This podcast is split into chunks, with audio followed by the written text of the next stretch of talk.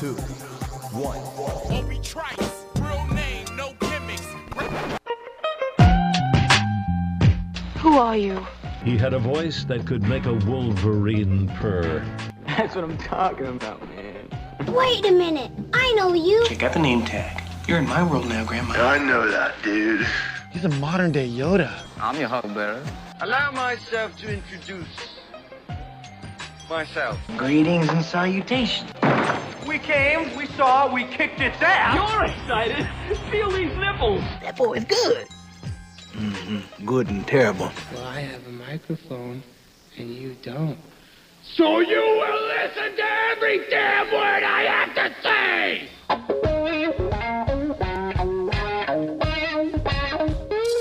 This is the Mike Rutherford Show on the Big X. Sportos, motorheads, geek bloods, wastoids, dweebies, they all adore him. They think he's a righteous dude.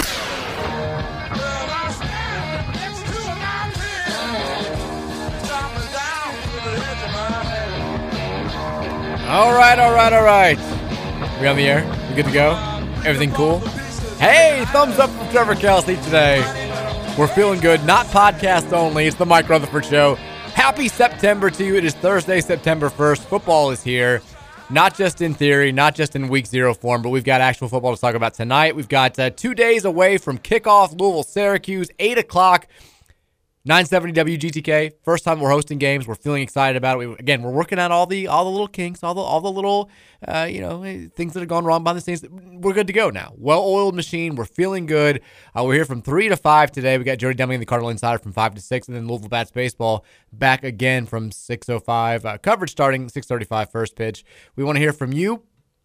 502 414 1450 is the Thornton text line. Trevor Kelsey with me wearing a Hartford Whalers t shirt. Looking, quite frankly, not looking great. I'll, Nah, be, I'll, I'll be honest. Same one I wore like on Monday. I just grabbed the first shirt I saw. You don't look great. You slept like 14 hours last night, Yeah, I, I didn't even really watch Dynamite last night. which you know it's a big deal. You, you know you're not doing well. You.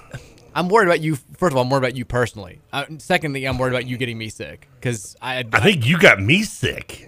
You were sick before me. I felt bad. You've been yesterday. sick since I've known you. Well, that's th- true, I mean, but not in a spreadable form.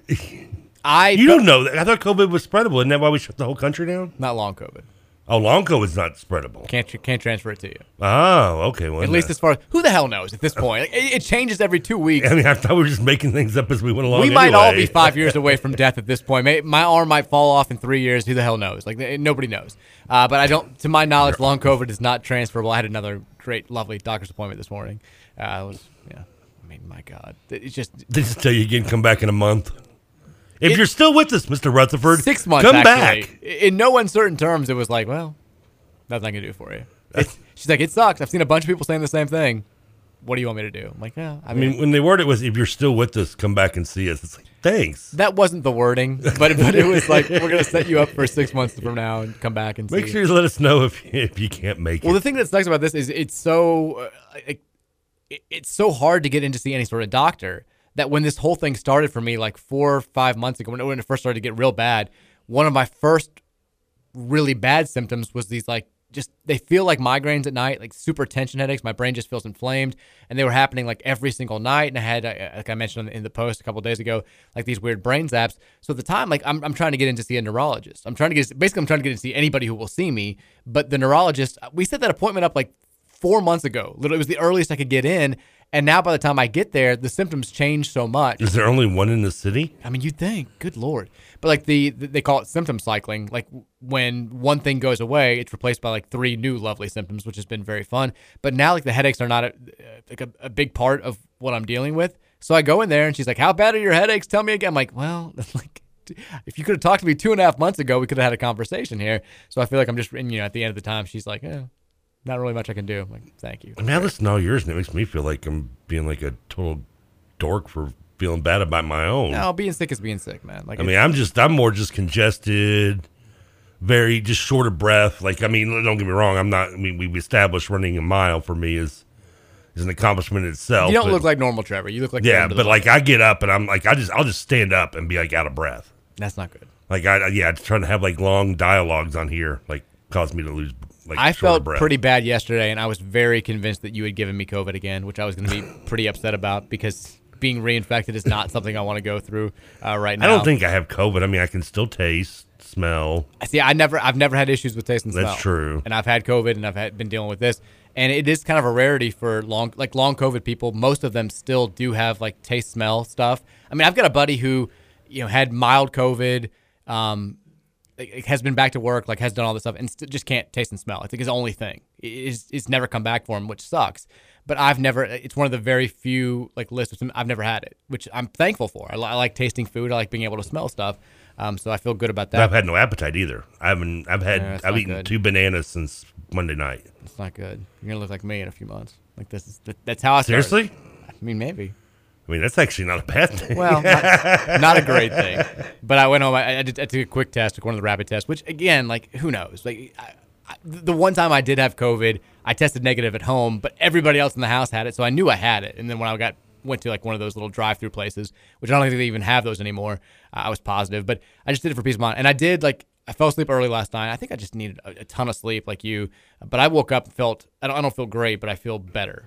So I mean, I feel I'm, I'm starting to get up a little bit. I mean, also I just literally woke up like 40 minutes ago. Yeah. You, So I mean it could just be the, but you, but you sound different. You look different. Yeah, Than I mean, I'm still- I'm still a little the usual- lethargic. you don't have the usual Trevor pep in your step. I was dozed. I was almost like almost like trying to stay awake driving to the the Bats game last night after here and trying to stay awake during the game. Nothing against Nick and, and, and Jim. They did a great job. How'd they do? How'd the best do last night? Yeah. Yeah. Did you like- bet? No. Okay, good. Thankfully, I uh, I just got so distracted with everything. I just by the time I was like, oh crap, the game's starting, I couldn't bet. Then I got upset because the Bats went up two nothing. I'm like, oh man, Mm. they ended up losing six to two. So We got a lot going on over here these days. We got, I mean, some new sponsors that we're excited about. We got a, Yes. you know, got stuff going on there. We've got, uh, you know, getting ready for all the Friday night games around here. That we have more high school action on our networks, and now we've got to get we're ready to like juggle like 15 games at once. With uh, you know, U of L being here, we still have we're gonna have some Western games. We're still gonna have some, I think, Indiana area schools. Like we're, it's there's a lot on your plate right now. You're dealing with some serious bleep. candlesticks make a good gift. I see where they register, maybe. I feel like we use that line too much, but it Well, it works around yeah, here. Yeah, it's a great line. We've never great I mean, movie. I've been here for over a year. We've never been as busy as we are right now. Just with the, and it's a good thing. It's a great thing. Business is booming. And here's the thing: I've got a golf scramble tomorrow. I don't. Yeah, I mean, are they making you run that board still? You still having to get up like. I don't know about the board part, but I mean, I'm, I, I still want to do the scramble. Yeah, you want to go, but I don't. But I don't know if I can If even be my own like good self if, if I'm not Exactly. 100. percent They're not getting the Trevor that they want. Yeah, I know, and I don't want I don't want to give them like a, you know a GoBot Trevor. I want him to get the Transformer Trevor. Exactly. I'm so worried about your form tomorrow for our first pregame show. By the way, I'm bringing in Keith Wynn. Keith Wynn's going to do the show too. So we need Keith tomorrow. He's gonna, He's going to up the football. hope it's not going to be like when you brought in Howie. Well, why? Because remember that was when I had my gallbladder. Oh God, or my, my right. kidney stone. You were about to die like on air. and I was yeah, poor Howie was just like Howie, like, brought Can I you a bring you some can?" water Yeah. and yeah, some paper towels, man? At one point, I looked over at you and I was like, "Is he, I, I thought you were gonna drop dead on air. I really did because you just like looked. You like your head was like on the thing. You were like pale white. Oh, I was terrible. dope. I was I was I slept through the show. I mean, I was just You were. It was all. I listened for you to give outro outros, and that was it. That was like that was the words that triggered my mind. I felt bad for you. That was that was a bad. That was- you were in a bad place. And I thought I was so much better. I think when I left, I was like, I'm starting to feel a little better. And I went home, and I was just like, I can't do it. I gotta go. I gotta go Yeah, hospital. and to go- yeah, that was that was. And that's when they bad told me, oh, there goes my phone. Whoops, dead Trevor. Oh, good. That was a bad one. So we'll have Keith in studio tomorrow. Uh, he's off work, thankfully. So he, he was like, yeah, he's like, I can, call in or I can just come in. I'm like, yeah, we love it when you come in. Usually Yeah. good things happen with recruiting. Plus, it's like a football. You know, we'll, we'll focus fully on the weekend ahead. We'll do our picks for the first time for this upcoming season at 5:30. I'll put the poll out tomorrow on Twitter for the high school game of the day. Which I mean, the only one that I know this weekend is St. X versus Male, Yeah, it's a big one. which maybe lost a little bit of luster We'll with Male losing last week. 94 7, I believe. 94. I think that's what channel's going to be on here. We don't have it on on Big X. No, Big X is going to have IU in uh, Illinois. Oh God! Again, I told so you. I much mean, going on. Yeah, I know. Thankfully, we've got like nine channels at our disposal We love it. because we've got 10 play by plays to cover. We love it. Um, so we'll, we'll talk about all that good stuff. I've got what we're going to do today, and this is I always try to avoid because it's such a lazy thing to do in the middle of the summer or like when you get even close to the end of the season. And I don't think it's a lazy thing to do when you get to the actual like week before the season starts. Is game by game predictions because I, I think it's fun. It's an easy way to, to generate content in like July or June, but it has more merit when you're staring right directly in the face of the upcoming season. And you know, we want to go on record with our picks. We kind of we, we gave out our overall records, I think, earlier this this week, or we kind of danced around it. Um, but game by game, I think that'll be fun. We'll do that. I've got some follow up thoughts on. I mentioned yesterday. I haven't heard a whole lot about the Mikel Jones quote from ACC Media Day. Our, our, friends over at State of Louisville alerted me to some of Malik Cunningham. Malik Cunningham basically told the inside story of that what happened at media days when he found out about the quote and what Mikel Jones said to him.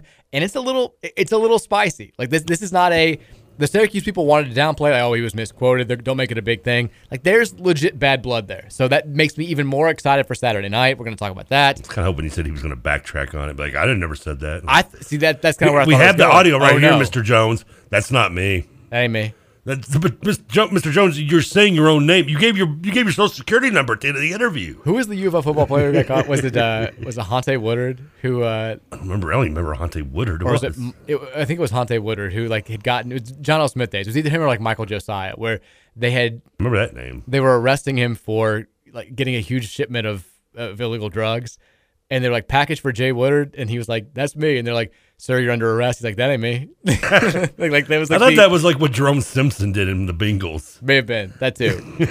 uh, but we we'll, we'll get that's, to that's funny though.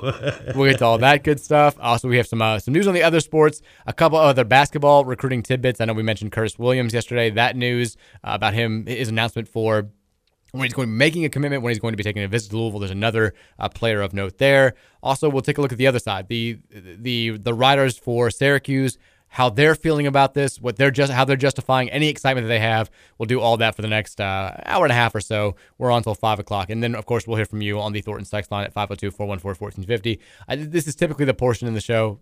First of all, do you have is Cardinal Insider happening? Because I'm look, I see you looking at your phone. I'm listening. I just want to make sure. Yeah, it is. Yeah. Okay, that's I do I have it. I'm just I'm just mixing it down right now. That's what I figured was happening.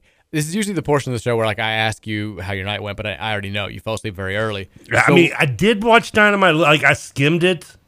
Like I saw that we're, you know, I saw, I kind of watched the promos of uh, Moxley and, and CM Punk, and that's going to be the main event at the pay per view on, on Sunday. But I didn't get a chance to really like enjoy like the uh, the main event, which was Omega and Osprey. Well, not those two individually, but the six man match and so on and so forth. Well, you sound very intrigued by it. I, I was. I was. Orange Cassidy's on tomorrow. Night. I was about to say like this is usually where I ask you, but I don't need to, so we can just dive right into this. But then you just went ahead and said like it was it was which is fine.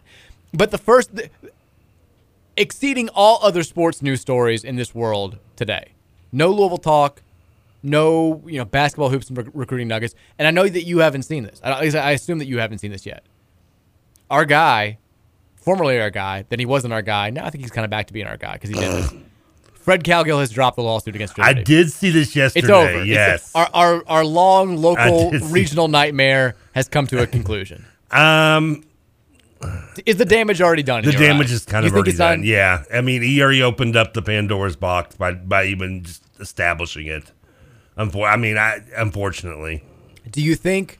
Because some people have because you know now that you're going to get somebody who is an intern or very low level that may be there, and this could happen to them, and it almost makes it worse. And they're gonna, and they're going to, yeah. In that, in that situation, they're gonna, you know, you can't be like, well, you know, why is this, you know, with Fred, it was like, dude, come on, you, you don't need the money, exactly. You know?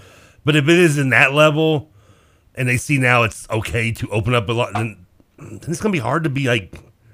I mean, because that's somebody saw- probably can't afford their medical bills like Fred We've could. seen it the last two weeks at local high school games where they've had media members sign those waivers. Yeah. And I see, like, even though the lawsuit's been dropped, it almost makes it worse the way that, that it played out because I assume they're still going to have to do those waivers just to cover all their bases. Like, Oh, you know, yeah. Better safe than sorry, which is a direct result of Cowgill doing this. And in the end, he did it for essentially nothing because the, you know it didn't even get off the ground. Now, there's some lot of thought that maybe like you know, maybe Trinity reached out behind through intermediaries and was like, "Hey, can we make this go away with this?" I don't think that's what happened. I, I think Fred was. I think Fred was genuinely surprised by the backlash that he got, which I don't know how, but you know, people do things all the time where you're like, "Did you not really think that this was the way people were going to react?" Like that's what happened, and then I think Fred probably also realized the case wasn't as strong as maybe somebody convinced him it was. Uh, I, I could be wrong about that, but that's kind of my hunch as far as what's gone down. And I think also having the lawsuit out there made things awkward for Fred in the middle of high school football season, in the middle of college football season. Like he probably wanted to. He, he I know he the lawsuit the basis of it was he can't do his job the way that he could before the injury, but he's still he's still been working. He's still been doing things, and he's you know they want him to get out there out, out of the studio and do some more on site stuff. And I'm sure it's awkward for him, whether it's high school, college, or what have you, right now doing a game when everybody knows what's what's happening. So I think that probably was the catalyst for this being dropped. And you're probably right. No, not just Fred, but WLKY itself.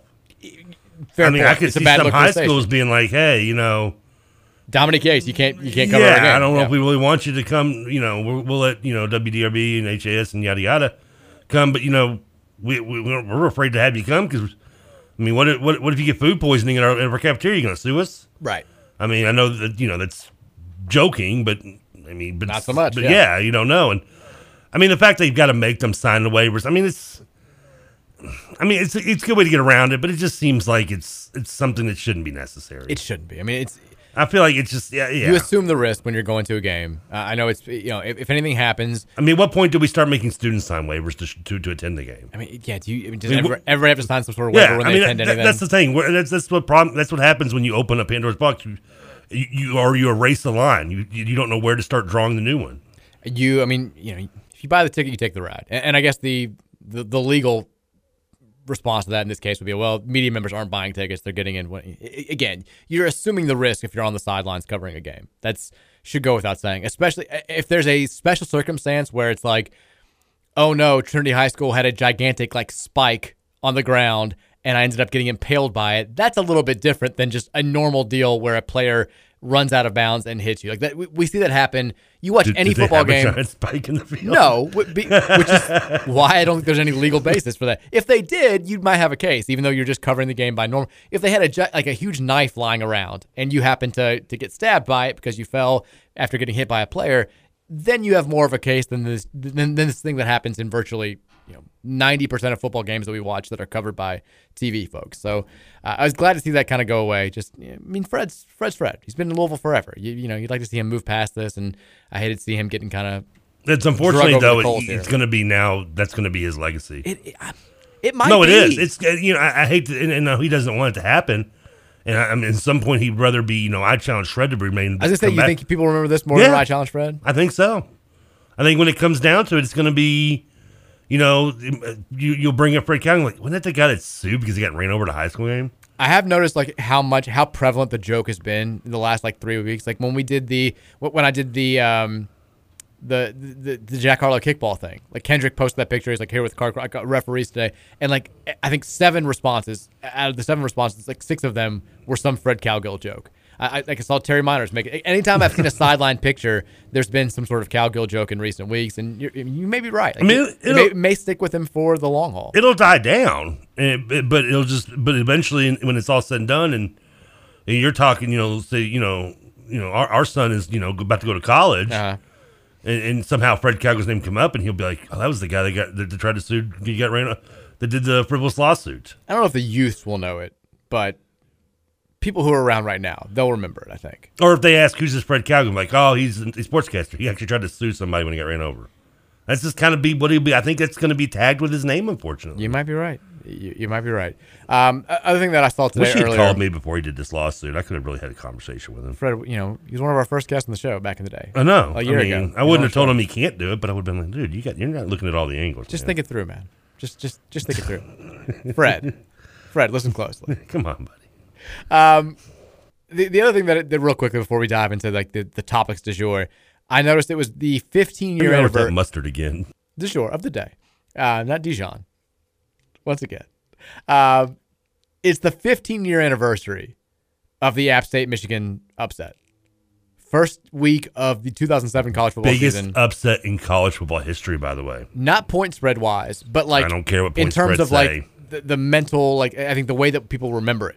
It's like it's kind of like the the Chaminade Virginia deal, where when you look at like like Chaminade beat Louisville the next year in the Maui event, but Doesn't no, matter. but nobody remembers, nobody Nope. cares. Like it's just it was such a unexpected thing that Michigan team had so much hype going into that season, and nobody like we knew less about FCS football back then as a collective college football fan base, Of course. than we do now. I, I think people pay just there was less coverage of all that stuff. Like we didn't know that App State was a perennial national championship contender and all that stuff. We No. just knew they were App State. Like who cares? They were Division two school. And they were And- 33 point underdog. And I'm sure there was at some point, and in time where D two school beat a D one, but never at that level. Not like that. Yeah. And I mean, and even in my knowledge, I couldn't tell you. I mean, I'm sure again, I'm sure it happened, and you can point it out. I'm sure there's dozens of times it happened, but yeah, it was probably against you know South. Well, not even South Florida because they were only a team in that since the early '90s. But you get what I'm saying. It was Yeah. one of those kind of matchups. This was still, yeah. I mean, this is the to me. I mean, you can argue it, but point spread thing or not, the biggest upset in college football. It's the most memorable for sure. I, I think That too. Yeah, I think it's definitely the one that. I think that has something to do with it. like when you say college football upset, people our age and, and probably a little bit older and maybe even a little bit younger, this is the one that their minds are immediately going to go to. I mean, where would you go if you weren't going to argue this one? The only other one that really I mean, I know you have the the Stanford USC, USC. which That, is, that's what I was going to say. but that's but that that's was point spread. That's point spread. Yeah. And we, I think we only remember that because it usurped, it, it took over Louisville, Syracuse that same year as the Yeah. biggest point. Like I remember that for that reason alone. I was like, okay, well, we, at least we only held that title for a couple of months. That was nice. Uh, but it, I remember that one, it, which that one also just made no sense. The Stanford team was awful, and that USC team was so good. Um, that was bizarre. But that still was the Stanford team that had Andrew Luck, wasn't it? I don't think he was. Was he a freshman on the team? It was Harbaugh. I know that. Whoever, whatever it was, like they were terrible. Like, yeah, they, they were not. It was good. Harbaugh's first year. You're right. Yeah. I don't know if Luck was on that team or not. He might not have been. He might have come in his second year. But my memories from the, the App State Michigan game, the only one that sits with me because we like the Big Ten Network had just become a thing, mm-hmm. and I remember I think it was the first year that we had it over my parents' house. So like we're ready. I'm watching football with my dad. Like we're we're you know, we're watching the big games, and we notice like everybody else, it's the second quarter, and it's like 21-14 App, App State. And back in the day, you know, you used to not unless you bought those like pay per view packages, which we would do from time to time if we wanted to watch a game. it- You couldn't have access to that. Like you would just have to like keep watching the score on CBS or ESPN on the bottom line and see what was going on. But being able to flip over to the Big Ten Network and watch that was so awesome. And we watched the whole game. And then my buddy Danny, podcast Trevor, uh, he he had just started. I say just he he, he had started dating at the end of college. Um, the, the girl who's now his wife, and she's like a diehard Michigan fan. She's from Columbus, but her whole family was from Michigan. They all went to Michigan, and this is like the first game of him as like a boyfriend where he's dating a diehard Michigan fan. And they had to go to Lexington for a wedding, and so they're in the car. They'd watch the game, and she she'd like given up on the game, and then she finds out that Braylon Edwards makes the long catch, and they're about to kick a game-winning field goal. And so Danny calls me as like the field goal's about to happen. He's like, he's like, hey man, like we're, we're in the car, we can't hear this. Like just let us know what happened. Let let us know if they win. So I'm sitting there on the phone with him. The kick gets blocked. My dad and I are just like screaming. We're like, oh my god, oh my god, oh my god. And I, on the phone, all I hear is Danny being like, yeah, yeah, no, no, they they, they, they lost. No, it's over.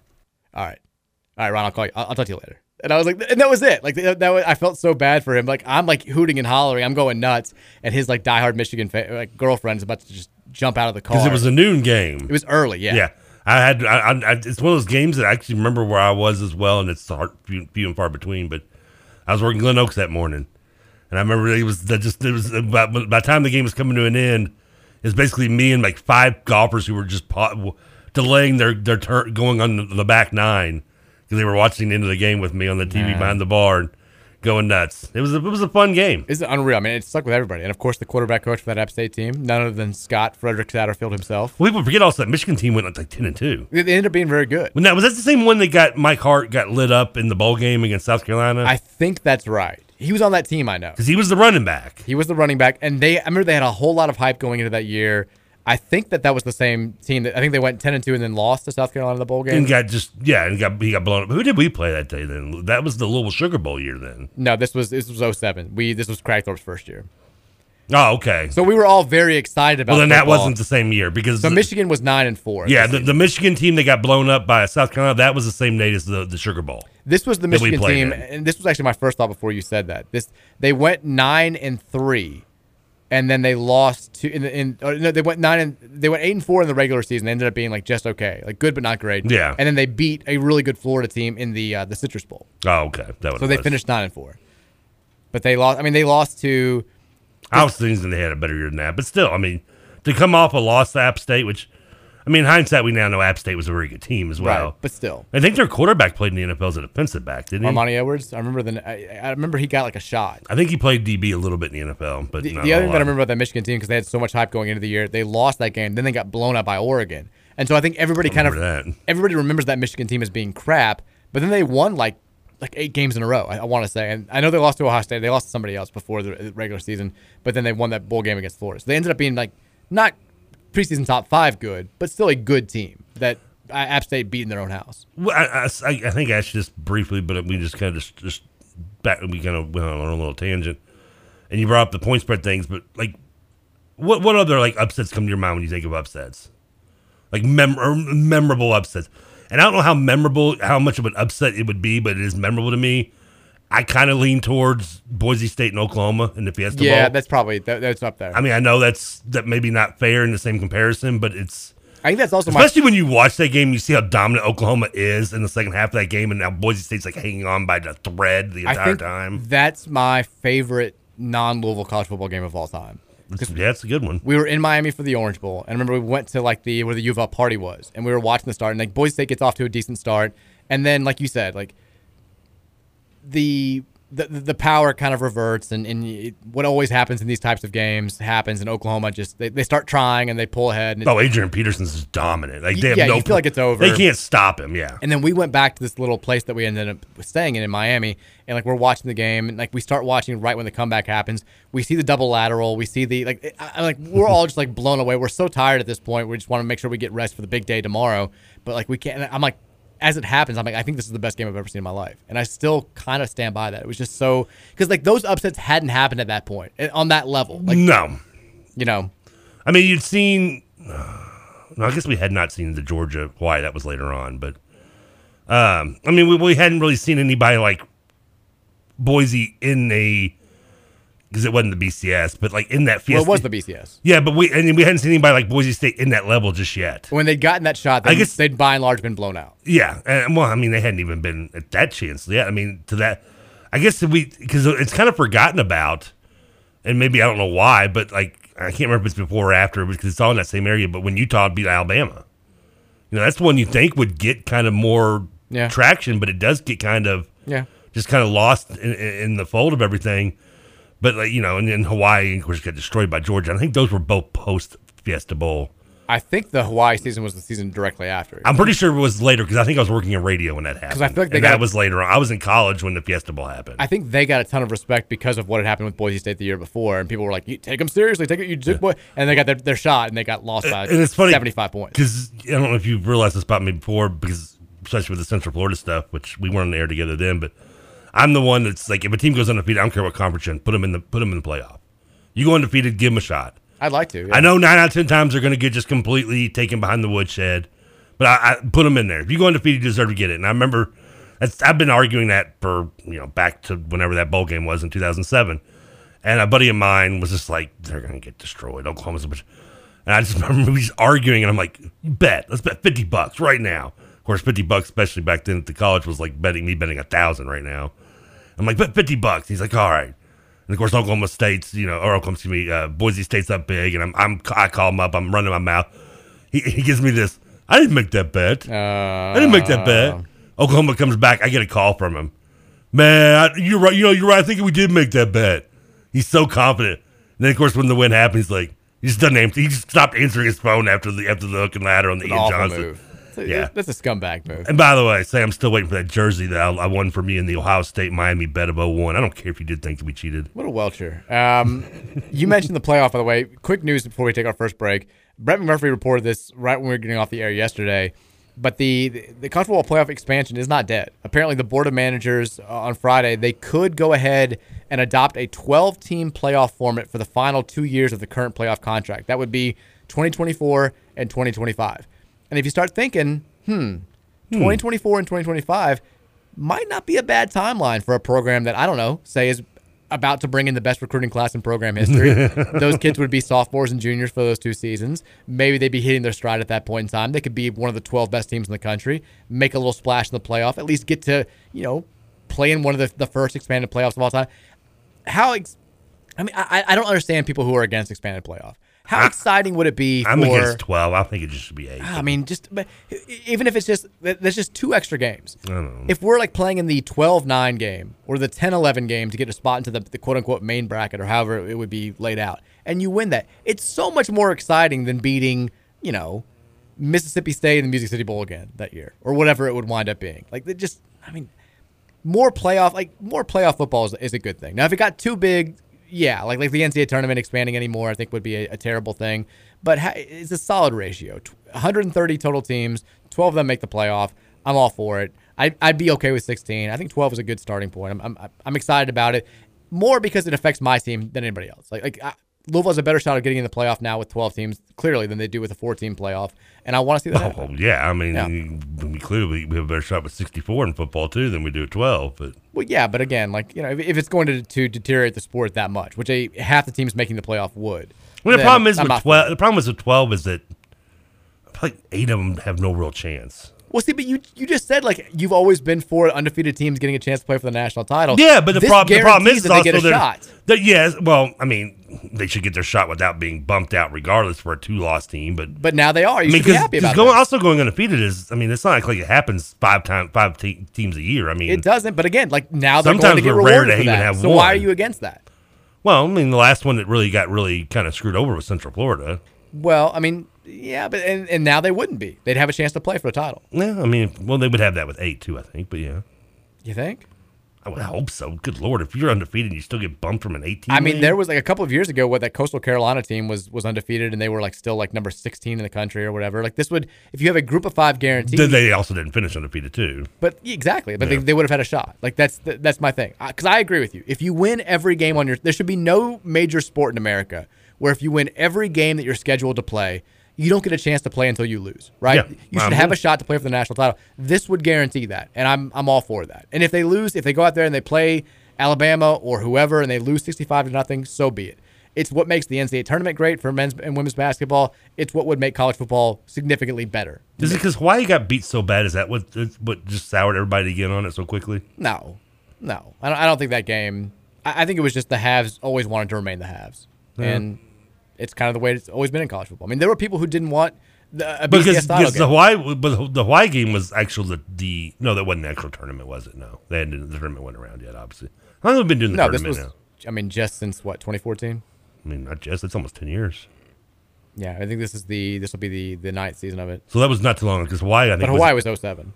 Oh, was it that long? I thought it was. I thought, Chris, Like I said, it? it was the season right after. Oh, okay. I thought it was like 2010. Okay, my bad. Uh, we'll take a break. We'll take some of your text on the Thornton text line, then we'll dive into some of the Syracuse They did- talk. they get destroyed though. They did. It was bad. It wasn't even close. and then next hour, we'll make our game by game predictions for the season. Uh, again, reminding you about our friends over at Aire Serv. If you have an AC issue this summer or in the fall, now that we're in September, uh, Aire Serv's the place to go. They've got EMTs for your air conditioning because their technicians are available 24 7. They're always focused on air quality and energy efficiency, whether it's too hot, too cold, too dry, or too polluted. Aire Serv's always going to make sure you're comfortable and breathing the highest quality air in your home. Give them a call today at 502 264 9662 or visit them online at aireserv.com backslash Louisville 264 9662. Aire Serv, A I R E S E R V dot com backslash Louisville. We'll come back, we'll take some texts, and continue with the Louisville conversation here on 1450 The Big X.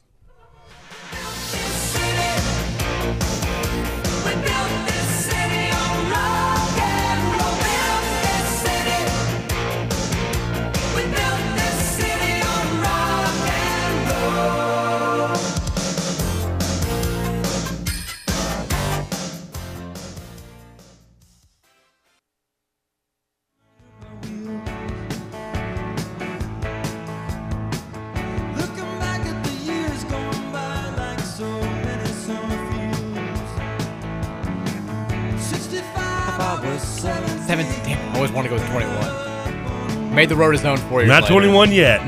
Then he made the road his own. You know, he was. I think he was 16 when he wrote. No, it wasn't this. Jackson Browne's first song he wrote was like 16. What song was it? Uh, oh, what's the name of the song? Running into the sun, but I'm running behind. Can you not? Can you sing this without picturing Forrest Gump? Yes, I can. But it definitely, after you say It's it, yeah, you definitely think about it. Uh, welcome back in, Mike Rutherford Show. We have some big time news. You may have seen this already. If you haven't, if we're breaking this to you for the first time, buckle up. We know where Donovan Mitchell's pull, going. Pull over to the side of the road. Don't. I don't want you getting a wreck on our. Don't we had sue a us. we had a Woj bomb five minutes ago, right as we got off of air. Uh, Woj tweets out the Cleveland Cavaliers have acquired Donovan Mitchell in a trade. He then went on to add that the Cleveland will send three unprotected first round picks and two pick swaps as part of the deal to Utah for Donovan Mitchell. Donnie, I mean, we, all we've heard is, you know, Knicks or Knicks or Heat, Knicks or Heat, Heat or Knicks, Heat or Knicks, and then there've been some other stuff like t- tossed in there. I haven't heard anything about the Cavs, and boom, No. out of nowhere, Donnie's going to Cleveland. I was kind of hoping Pacers would do this kind of move, but you know, anything. You know what? Anything's better than New York. That's that's the only thing I was. I just did not want Mitchell in New York because I wanted to still be able to like him. He's like, I gotta get. I mean, I can always like him. I just can't root for him if he's with the Knicks. He's like, I gotta get out of Salt Lake City, man. I gotta go to a, a better city. They're like, how about Cleveland? He's like, well, Another lake. uh, we'll do what we can. Uh, congrats to Donovan, though. Hopefully, For the record, I've been fresh start in Cleveland. I've been to both Salt Lake and Cleveland. You should have stayed in Utah. I mean, if you're going by cities, if you're going by franchises, Yeah. I don't know if there's really a pick between the two. I mean, I don't know what Cleveland. I mean, what Cleveland was just above, just above 500 last year. They didn't give any players, which means you're going to looking at probably a a semi three guard rotation with him and Garland and, and, and Sexton. Is Ricky Rubio still on the Cavs? I know he was. Don't believe so. That was a could be a I reunion. mean, Is uh, Kevin Love still there? Mm, Maybe he's still on his salary. I think. I mean, you've got Jarrett Allen as your your starting big man who developed last year a little bit. Man, Uh, you've got the Markinson, Markinson kid from Arizona from Chicago, who was a lottery pick just a few years ago. They added him last year. Now the biggest problem is they also have JD JB Bickerstaff as their coach, and that dude is a walking tool. Horrible coach. best of luck to Donovan. That's I mean, at least it's a fresh start. Maybe he can become a bigger star in Cleveland. We'll see what happens. I mean, it's you're going from the west to the east. I mean, you have a good chance of having the, the Jason Kidd effect. They have Darius Garland too, the, the kid from Vandy. That's what I said, Garland. Yeah. Okay, sorry, I missed that. Yeah. He played like three games. Hey, I got to just do it to you finally. Yeah, I, I just saw You his to tweet. me all the time. I just saw his tweet. He's excited about this. So that's, yeah, because that's I said they'll probably run. I'm assuming they're going to run some of a three guard rotation with him and, and Sexton as well. the Knicks don't get anything good because the Knicks don't deserve anything good. They don't. That's what happens. Now three. I mean, that's just. I mean, does, Mitchell still hasn't signed an extension though, right? I What do you- what do you mean? He, like his contract's got like, just one year left on it, I think, doesn't it? I have no Or idea. two? Couldn't tell you. Because I'm just I'm curious why. The, I mean, if you're Utah, you're kind of giving him up for nothing. I mean, draft picks are Three first rounders is it's eh, and then two pick Eh, swaps. I mean, picks don't really mean as much in the, un- unless they're a top ten pick, really. And you're not probably getting that with, with, from Cleveland in this scenario. Then they're really not worth anything. We'll see. I mean, if they were, you wouldn't see people giving them away like everything like they do in the NBA on a regular basis. I mean, there was a trade in the last NBA draft where I can't remember what team it was. They've given away so many first round picks they had to trade away a 2027 first. I remember seeing it. I'm like, the kid is in, that kid's in like elementary school. Let's take a let's take a couple texts here. 502-414-1450 since we have uh, not gotten to the text line yet today. Text us, Mike. I listened to the Card Chronicle podcast yesterday. I don't know why you're lying and saying you all are going to do weekly pods. I hope it's true, but I'm not holding my breath. Like when football season rolls around, we do weekly pods. We I do need to listen to that. By the Yeah, way, yeah, we recap the games. We we we used to for a while there. We were doing two a- you know two a week, and then the only reason why we didn't do that many this this summer was Dan's work got busy, and then I got sick, so that was uh, was tough. Texas said, "What happened with yesterday's show?" Well, we we were off the air for like the We don't first know. hour. We still don't really know why or what happened. We had uh we, we basically had an hour on air, and we still haven't really figured it out. Plus like a 20 a 12 minute podcast added to it. Texas says, "Is your issue with okay? Is it vaccinated related?" I've gotten. I'll address this right now because you know I put out the message on Twitter a couple days ago about dealing with the long COVID stuff, and I'd say like 98 percent of the responses were like just made me feel very good. Like like we're very supportive, and then I did get a few just kind of like a hole DMs from people who are like, "That's what you get for taking the, the death shots." Like that's what you get. Like all the and I'm like, you know, why would you ever say that to another human being? I don't understand it. As far as like, because I everybody who sent me a, a mean message was all about the vaccine, and I can't guarantee that the vaccine is not causing some long COVID in people because I'm not a doctor. I can't guarantee that the vaccine didn't cause You Can't even get to a doctor to find out. yeah, I, I can't. I can't guarantee that the vaccine didn't cause my long COVID. What I can guarantee is that the vaccine is not causing all long COVID. And you know how I know? Because a majority, maybe not a majority, but I'd say a healthy amount of the people who are on these forums, and five people that I know personally that have long COVID that have reached out, all had it before the vaccine was available, before there was a vaccine, and the symptoms are almost identical to what I've dealt with. So there are people who have been dealing with this since you know, March 2020, since late 2020, since before you could get a vaccine, who all have the exact same symptoms that I've been experiencing for the last uh, five, six months, and that people have been experiencing off and on since 2021 or 2022. So again, I cannot guarantee that the law, the, the vaccine isn't having some effects on certain people, or that it's you know what caused mine, but I can guarantee you that it's not the only thing that's caused. Like long COVID was around before the vaccine was. I mean, I got my I got the vaccine shot, and this is the first time I've been sick since I got it. Yeah, there you go. And I got that shot back in it was during the NBA playoffs. I think was when I got mine. So I, Everybody I don't know why. By the way, just like, when you talk when you were giving that that that speech, just in my head, I started thinking about the Family Guy when he went to Congress. He's like, Congressman. on. He's, he's like, maybe maybe maybe it's when you shove the dollar bills down her throat. Maybe it's when you hit her with the chair. I don't know. know. But I know I'm you not would- a doctor. But I know it didn't kill her. Smoking. yeah, the, the, the bad message I got, and I'm look, That's a great episode. I'm about to stereotype here. All the every single message that I got that was that was mean, and there was one guy who was like, "This is all in your head." I'm like, "Did I not tell you about my if, if I could create my veins bulging, if I could create heart troubles that need, like, I would just use that those mental powers to make them go away. That that's how I would handle this. It'd be very very easy. And the other people who were all vaccinated, every single one of them had BBN in their profile. every single one. Not stereotype. Not to stereotype, but it is a 100% case by case ratio. Just saying. Uh, Texas says Fred is dead to me. Fred Cowgill. Fred is dead. Texas says, Mike, I appreciate uh, reading your Twitter thread and hate that you're feeling poorly. I'm in a similar boat. Healthy and played soccer regularly. I had COVID and it wasn't fun, but I felt better after a week. For my new job, I had to get the vaccine since I felt cloudy. It's hard to explain. I hope you will keep us posted if you feel comfortable doing such. God Now, now, some people said they also did feel sick, like when they got the vaccine. I never did. I didn't. I didn't get nauseous or anything when I had my shot. the weird thing, and this is why I can't, I'm not going to give any guarantees about like what effect it has.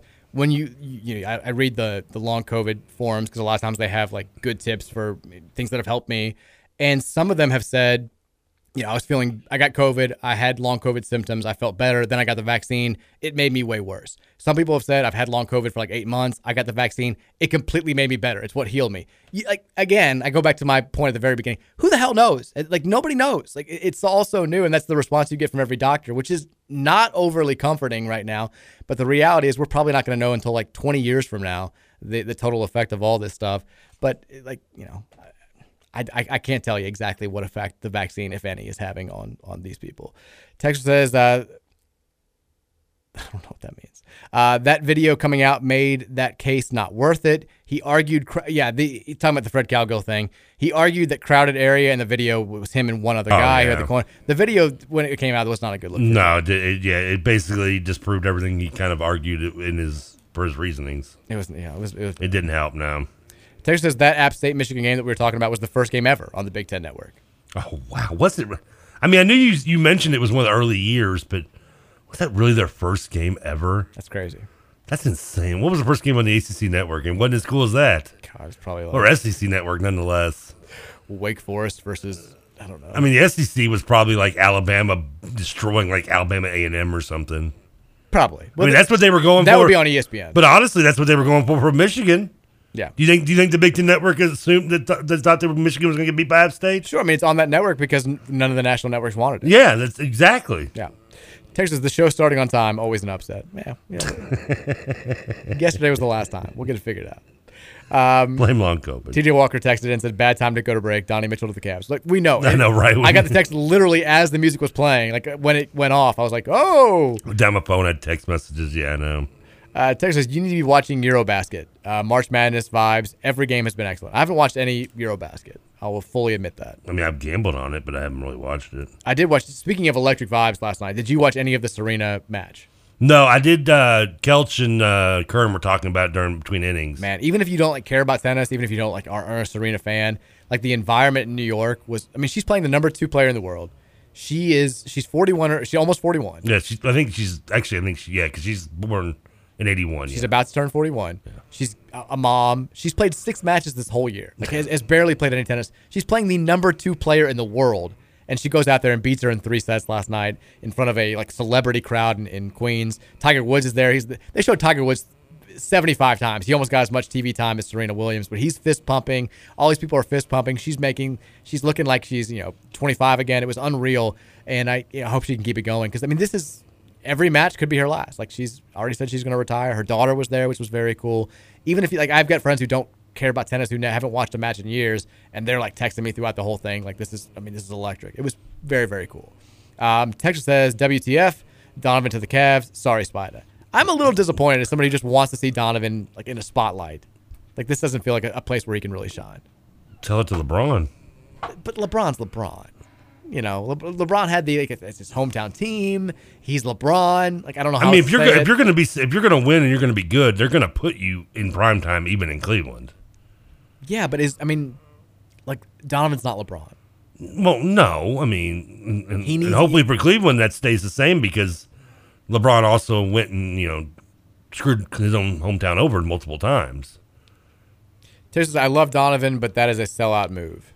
Why? to go to Cleveland. Yeah, why? I think it's more of like Got traded. hostage move. Yeah, I don't, I don't understand. Have you ever been to Cleveland? Yeah. Dexter? I mean, come on. Uh, they- Troy's about to pull us off the air now. I'm sort of bashing Cleveland over here. Yeah, Troy, we haven't talked, we didn't bring Troy in here. Troy's not here. I don't- It's, it's, it's Tate ends and why he's not here. He's probably throwing, he's throwing himself a party. Troy's Yeah. working. He's working. I know. Troy's he's making plays. I tease. I tease. I tease. Troy's out there doing doing sales. I know. I mean, which reminds me, we got to cut something to, to break. Yes. Uh, apparently, Collin Sexton was part of the trade, as was uh, Ah, okay. Lauri Markkanen. That the two two of the three guys I mentioned on the roster. Yeah. Yeah. Okay. Uh, I thought that was because in the NBA, when you make a trade, you the the, the, the trade has to be within twenty percent like of the player's salary, so you can't just trade a player for picks. I don't think. I think you have to throw in players in the deal. I've got no idea. You you would know better than I would. I mean, it's unless they've changed it in the last few years, then so yeah.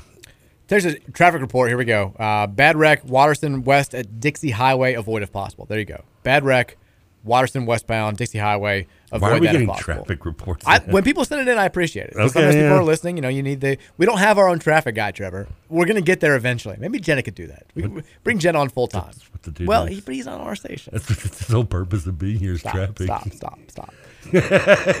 Texas says Donovan to the Cavs. I hate this.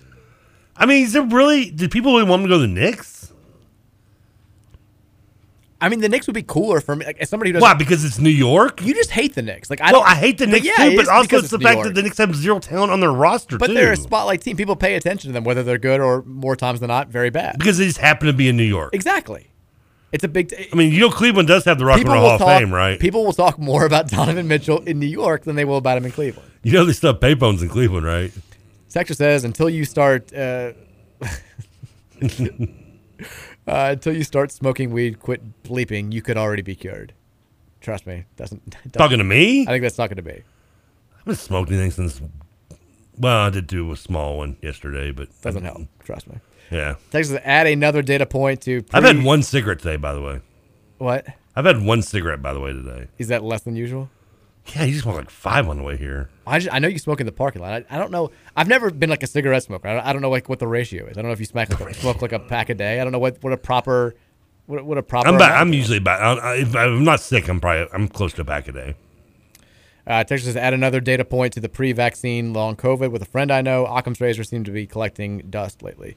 Yeah, I mean, it, look, everybody's got a theory. The last two years have changed everything. People have, have you know, people have all sorts of theories. Text says, uh, "Who the hell knows is right." Thanks again for sharing. You're welcome. Text says Donovan wanted out of Utah so he could grow his brand, and he makes a lateral move, maybe even a downgrade.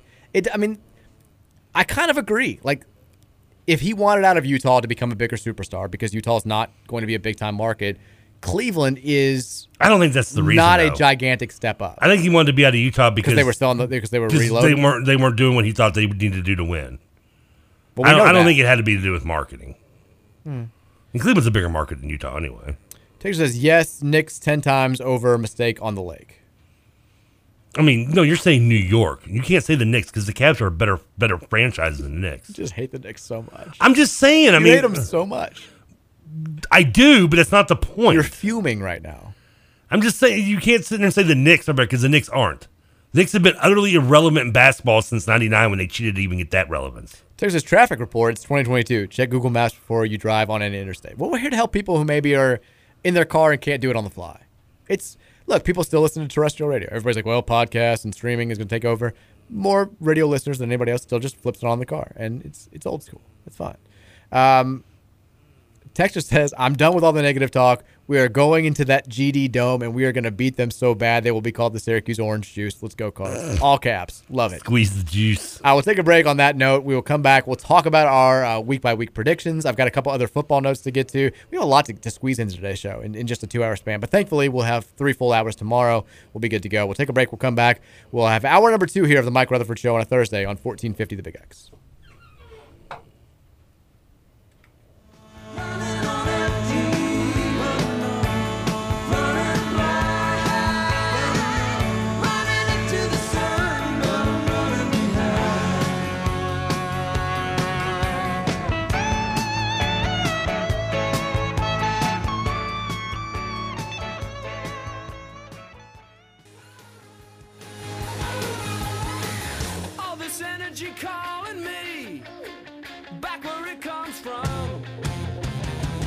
such a crude attitude.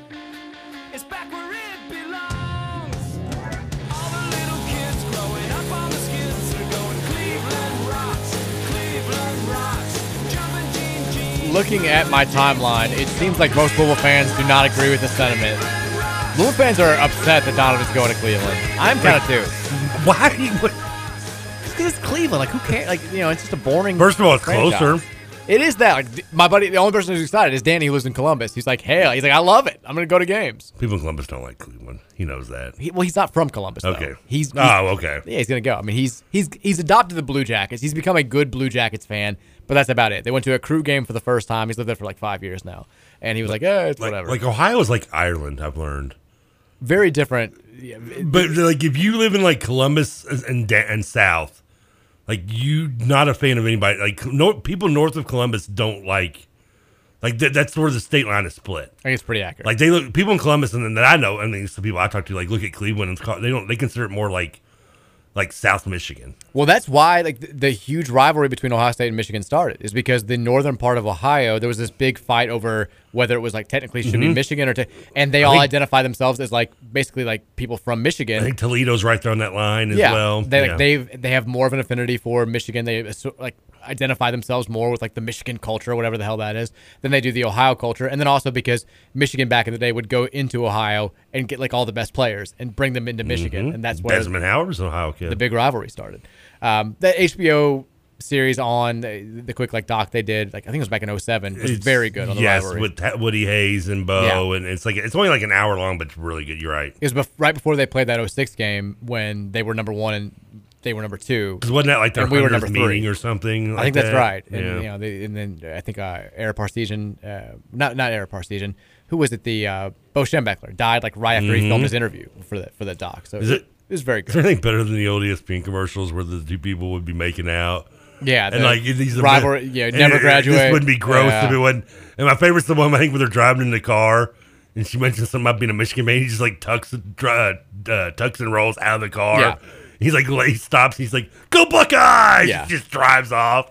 Those were great commercials. They were man. very good, very good. Those were good. Texas Mike Big Gambler here. I just cannot find a way that we lose this game to Syracuse, so I have put a massive bet on Louisville minus 12. Go effing cards. Well, if you're getting minus 12, you're getting kind of screwed because it's it's up at most books right now, but it's still minus four and a half. Uh, He's giving twelve points to Syracuse. That's just stupid. yeah, that's that. I mean, I, don't know I mean, get- no offense, Do you get more money for that? I don't think that's the way it works, but I mean, I guess the money lines. Yeah, I'm sure the odds will be different, but yeah, I, I see minus four and a half at most books, which is up from four at the beginning of the week, but it's uh, it's still a a smaller spread than I kind of understand. But again, I mean, if you're giving twelve, We'll I'm. I'm assuming your money line is like plus three forty or something. I'd hope so.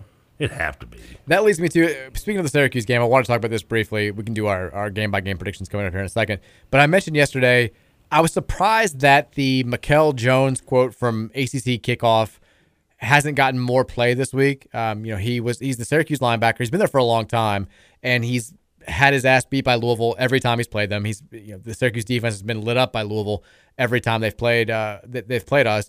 And he got asked about the challenge of facing Malik Cunningham and this dynamic Louisville offense right out right out of the gate, right in week one.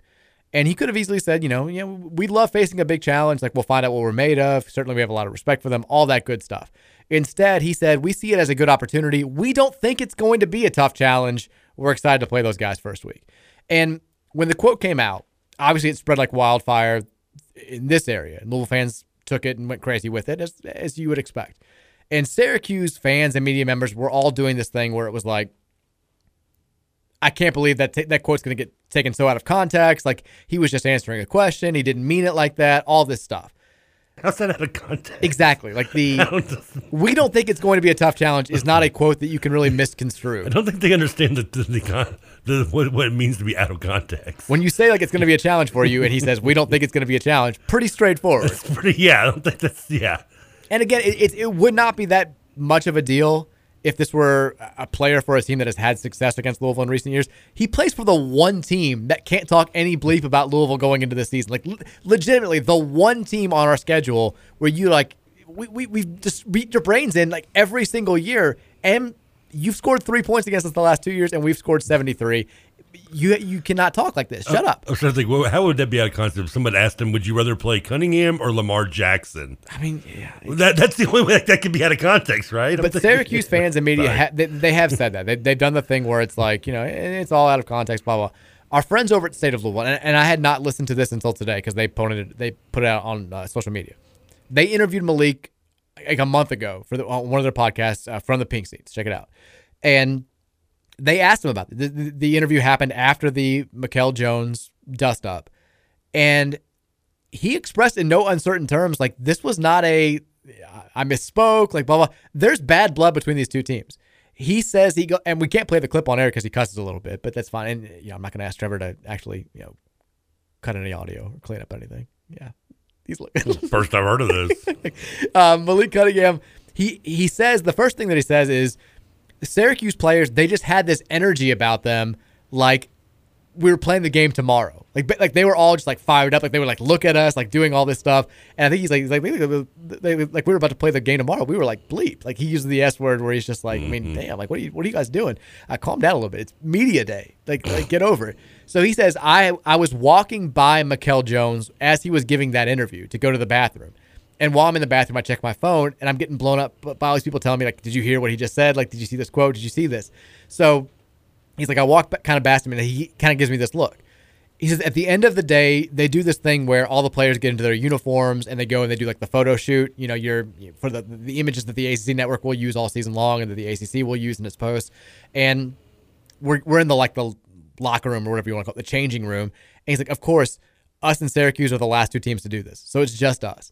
And he's like, Mikel Jones is the he's going around. He's got this. He's like he's like yapping it up and like being. He's like going over to everybody and just like giving them daps and like and shaking their hands and saying what. He's like I'm changing my clothes and he comes over and he kind of just like extends his hand out to me and does this thing and like gives me this look and I'm like you know he's like I'm like at this point I don't really want to shake his hand and I kind of just like look up to him and he pulls his hand away and just goes see y'all week one and I'm like hmm this is not very much not a slip of the tongue. Like Mikel Jones is feeling very, very confident about this game for whatever reason. Malik also said that like right after this happens, Jones goes out and he's talking to he he refers to, to him as their coach.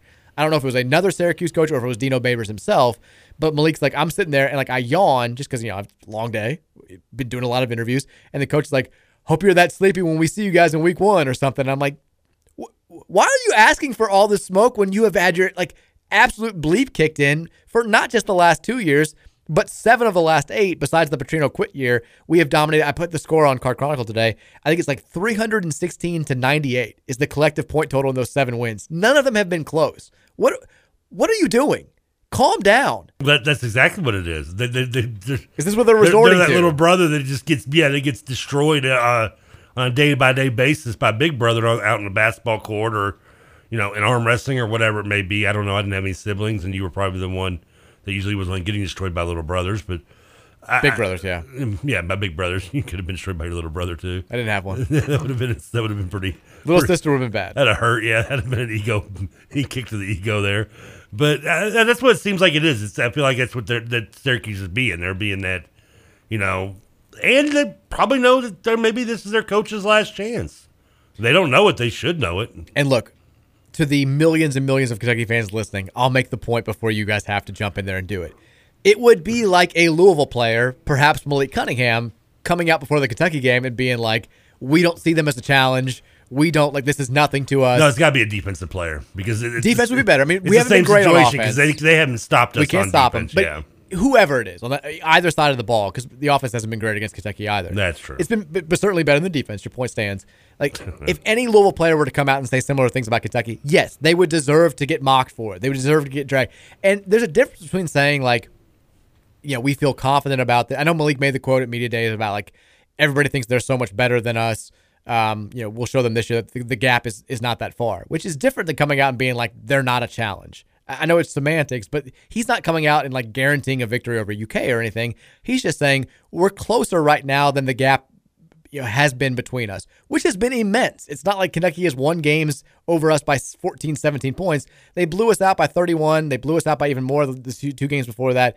I I think that it's fair of Malik Cunningham to say they might be above us right now, but they're not 31 points better than us, and we're going to show them this year. Like I think that's different than being like we don't see them as a challenge. We're excited to play them. If any U of L fan said something similar about UK right now, or even before the game this year, I, I would have a similar take. I would be like, "What are you talking about? That's the one team that you can't say anything about until you start actually doing something against them on the field." And I think most Louisville fans feel the same way. Clemson, yeah, too. I mean, hell, we've been closer against Clemson recently than UK, which is kind of embarrassing. I mean, we should have beaten Clemson last year. We had a goal on stand. Mhm. If that's all you got. That's all I got to add about that. Uh, you left your mic on. I thought you had something That's all I got to say about that. That's all I got to say about that. uh, real quick, uh, tonight, I, I feel like this is as, as fun as the week zero was to have just like actual games. I feel like tonight we're getting the party going.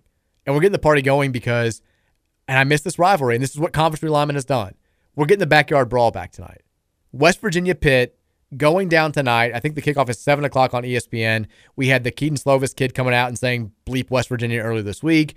We've got all the history there. We have the fact that the ACC against other Power Five conference opponents in Week One has sucked in recent years. I don't know. The, the David Hale stats today was sobering.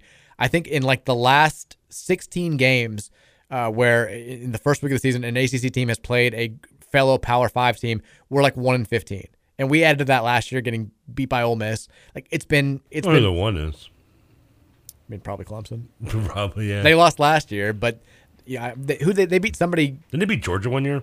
They lost to Georgia Oh, last year in the Georgia. first Oh, game. that's Remember, it was like it was like seven to nothing. yeah, Neither right, team could move the ball at all.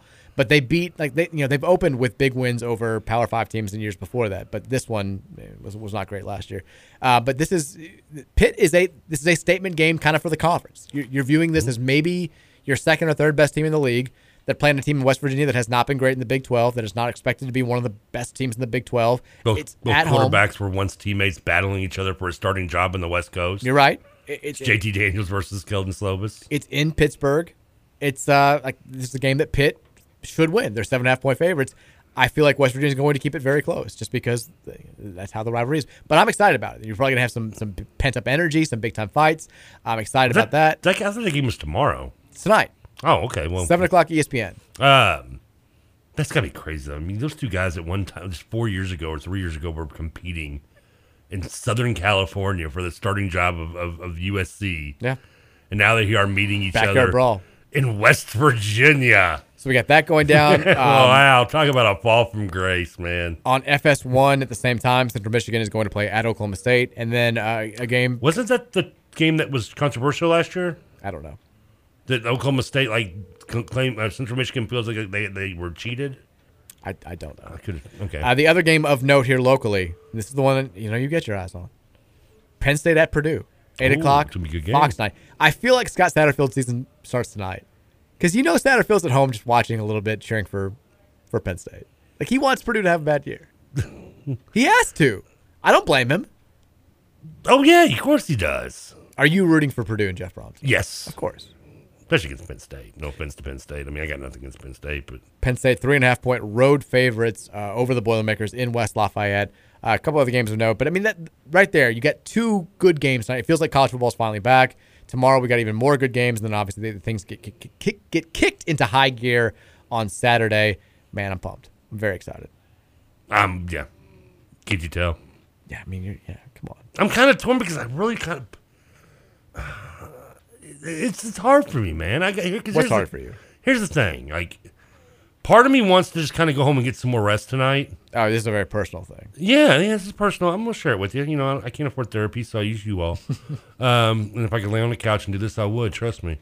Um, so yeah, so I, like, like part of me wants to like go get out of here tonight, and I got some work to do after the show anyway. But nonetheless, that won't you know an hour maybe, but you know I want to get that done, and then I want to like be home like watch watch some Dynamite from last night. You don't care, you're on your phone. Um, I'm listening. This is this therapy all over again. I feel like I'm in something about Mary, and my therapist just goes to go to lunch while I'm I'm, I'm talking. listening.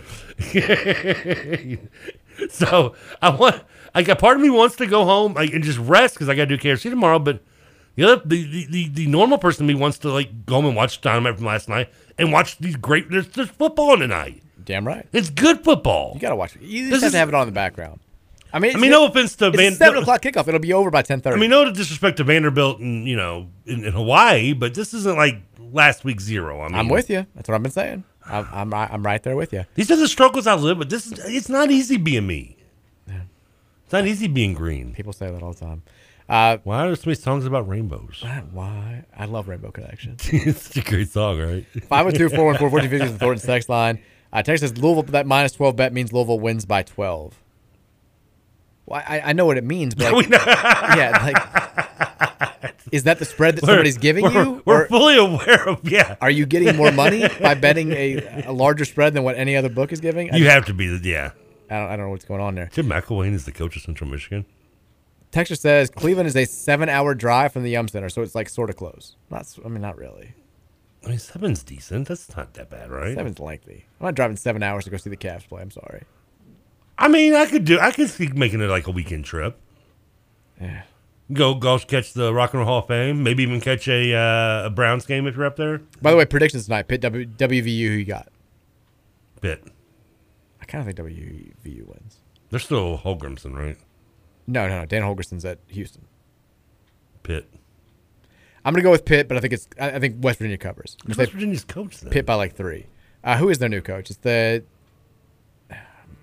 Because Holgorsen left a couple years ago. No, he hasn't been gone that long, has he? I, think, I want to say it was uh, he left after the 2019 season. Uh, Neal Brown, former UK. Oh, that's what. Uh, I knew that Uh, he's been there. I knew that. He's been there since 2019. Yeah. because he came over from Troy. Yeah. Yeah. Um, so I'll take. Um, I'm, I'm I'll take Pitt tonight. Narrow margin. Purdue, Penn State. Who you got? What's the line in that game? PSU minus three and a half. Take Purdue in the points. Straight up. Straight up. All right. Give me the Paula Abdul in the background. Straight up now. Tell me. I think Penn State wins. Uh, Texas, you mean you're not going to ask Trevor to do his job? Sign me up.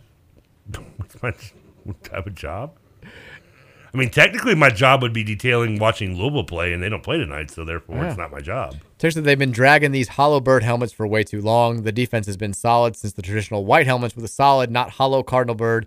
Maybe once we bring them back, they'll get back to playing some defense.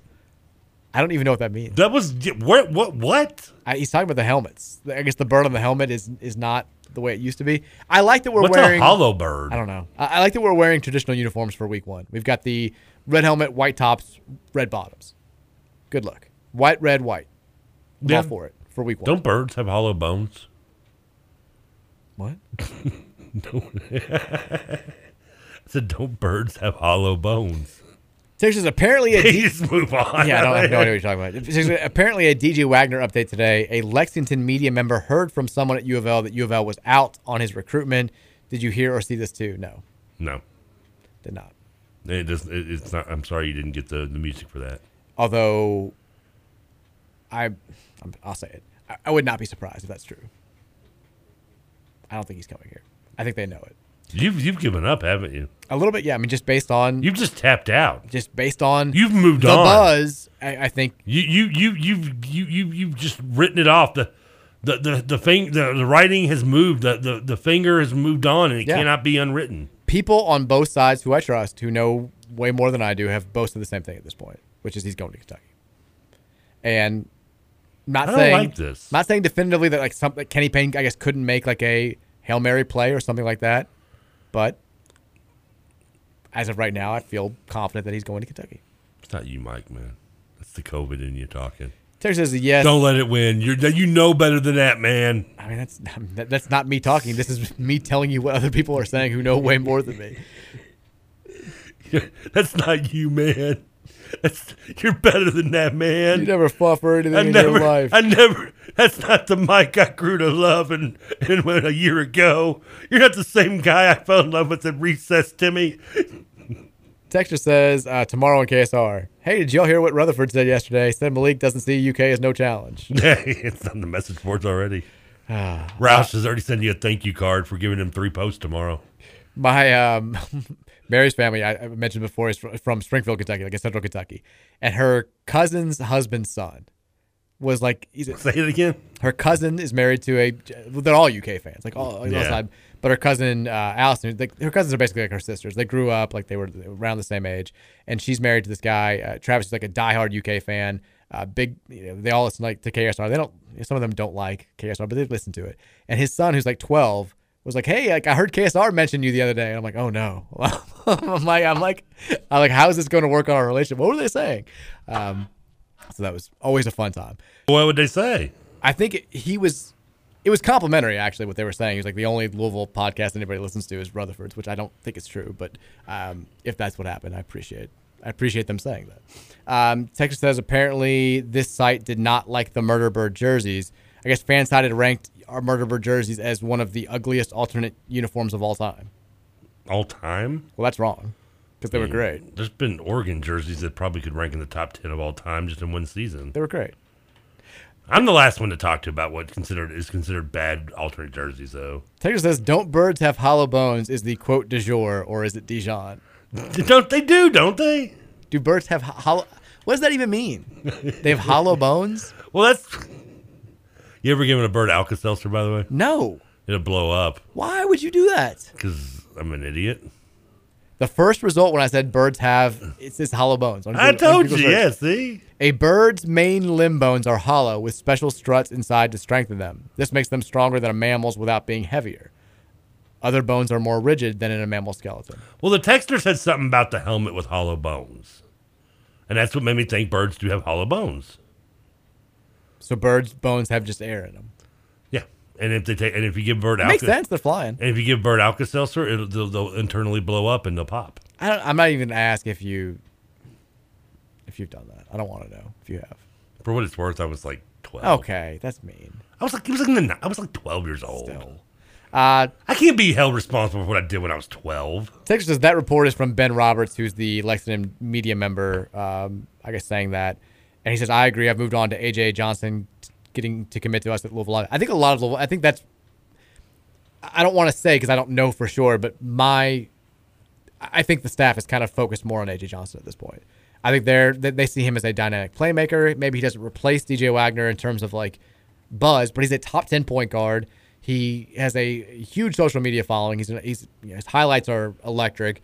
Getting him here for Woogie, Louisville Live, yeah, I mean, he, I think he would be a big time deal. I also the other day, as was pointed out by a texter who was listening on podcast, referred to uh, Aaron Bradshaw as Isaiah again multiple times a couple days ago. He's like, he's never going to come here if you Just keep call calling him Isaiah. Bradshaw, I'm like, dude. how do I? Not, how can I not? How do I keep doing this? Yeah, you just got to call him Bradshaw. Yeah, I'm, I'm gonna have to take your your route. Text that in reference to DJ Wagner is there that much difference between number three and number thirty recruits? Rick hung a banner without top fives.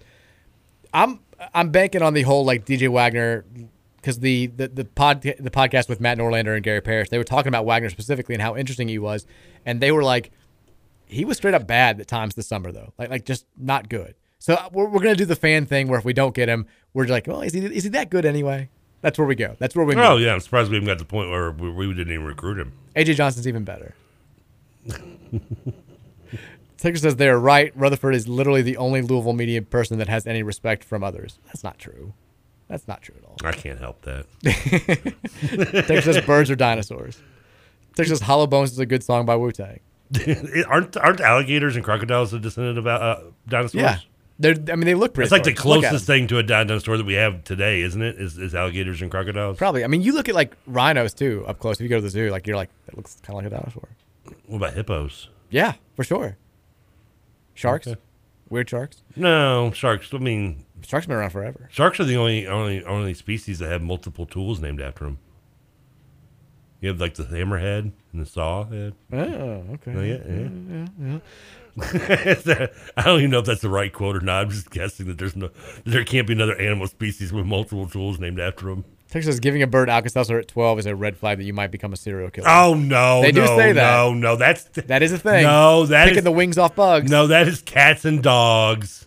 That is if you're if you're you're you're hurting, and I've never. I don't know. I mean, just getting a cat baked count is hurting it. Oh, Trevor. I didn't. He it was fine. Texas, says, I think I got food poisoning. I'm beginning to think this game is going to be cursed. I don't. I don't like. I don't like the way the vibes are going. The last two. I thought we'd correct them Who today. got food poisoning? This guy on the text line. Ooh, that sucks. I feel bad for you, dude. You had food poisoning, right? Oh yeah. Remember what my uh, well, I don't think that was food poisoning. It was the stomach bug that I had a few months ago. Like I threw up like 75 times in one. There are a few things that oh, um, you you know what happened to me last time I got food poisoning. I do. I recall. I mean, there and that's I think that was the second time in my life I had food poisoning.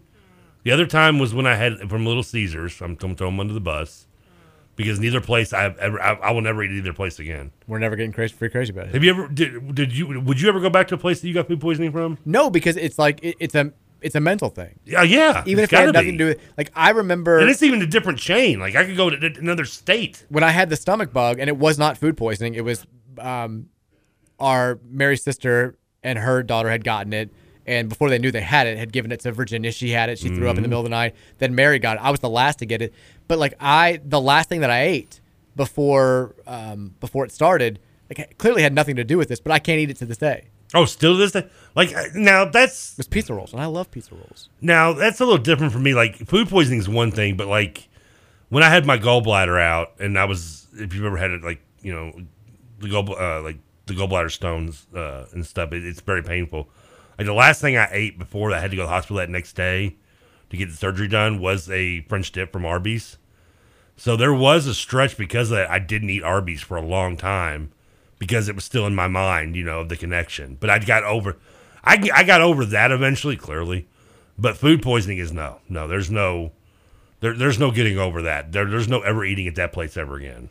Texas, the animal misinformation on today's show is staggering. How Y'all so? need Animal Planet. Whatever.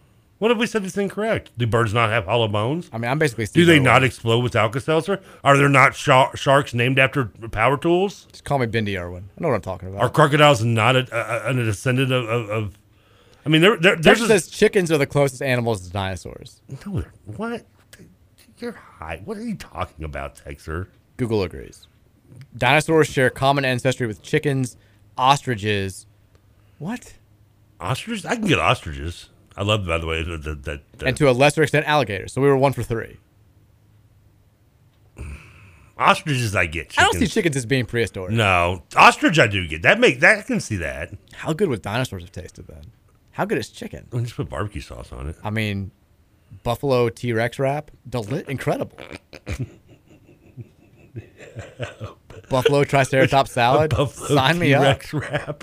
Let's make I it feel, happen. I feel like that's on the menu at Jurassic Park. Well, like pterodactyl you actually go to Jurassic Park. I'm good with it. I Um, just had this random, I, I, this, this little random How I Met Your Mother line just popped in my head. Have you all seen the South Carolina chicken mascot drama? I have. Yeah. Big well, news. Well, now because it changed. So they they went with they they took the cowards route and they were calling the new mascot the General, and people hated it as they should because it needs to be Cock Commander. Once They- again, they I can say that because that's the it's rooster. It was the name that was thrown out there. I mean, the fact they didn't call it Gamecock Commander was obvious they were they were trying to be tongue in cheek sophomore. But what happened was they hated General so much that today they announced that they're just going back to Sir Big Spur. So if it's let me get this straight. This this this is why I don't mind missing information because I just things changed and got back to normal and I missed it and it didn't matter. Exactly. Uh, so they they wanted to change from Big Spur. They threw out the one name out there that everybody was going to giggle about and, and, and it was going to trend and it, it knew, knowing they weren't going to do that anyway. General wasn't even on the original list, was it? It was. It was. Oh. It was out there. Yeah. Okay. So, but everyone hated it so much they just went back to Spur. So they put out the tweet there. It just says like it's from the official South Carolina Gamecocks uh, Twitter page. It's like Sir Big Spur is back home, and like the very first response is from a guy named Jason Kirk. Goes, uh, "That's Cock Commander." Jason Kirk said that. Yeah. he's funny guy sometimes. he is funny. All right, we got to go to break. When we come back, we're gonna do our game game by game predictions for the Oh, yeah. season. Because tomorrow, all about Syracuse getting you ready for this weekend, and also the other games that we're going to pick. So today, game by game predictions It's coming up next on the Mike Rutherford Show. Keep it locked right here on 1450 The Big X.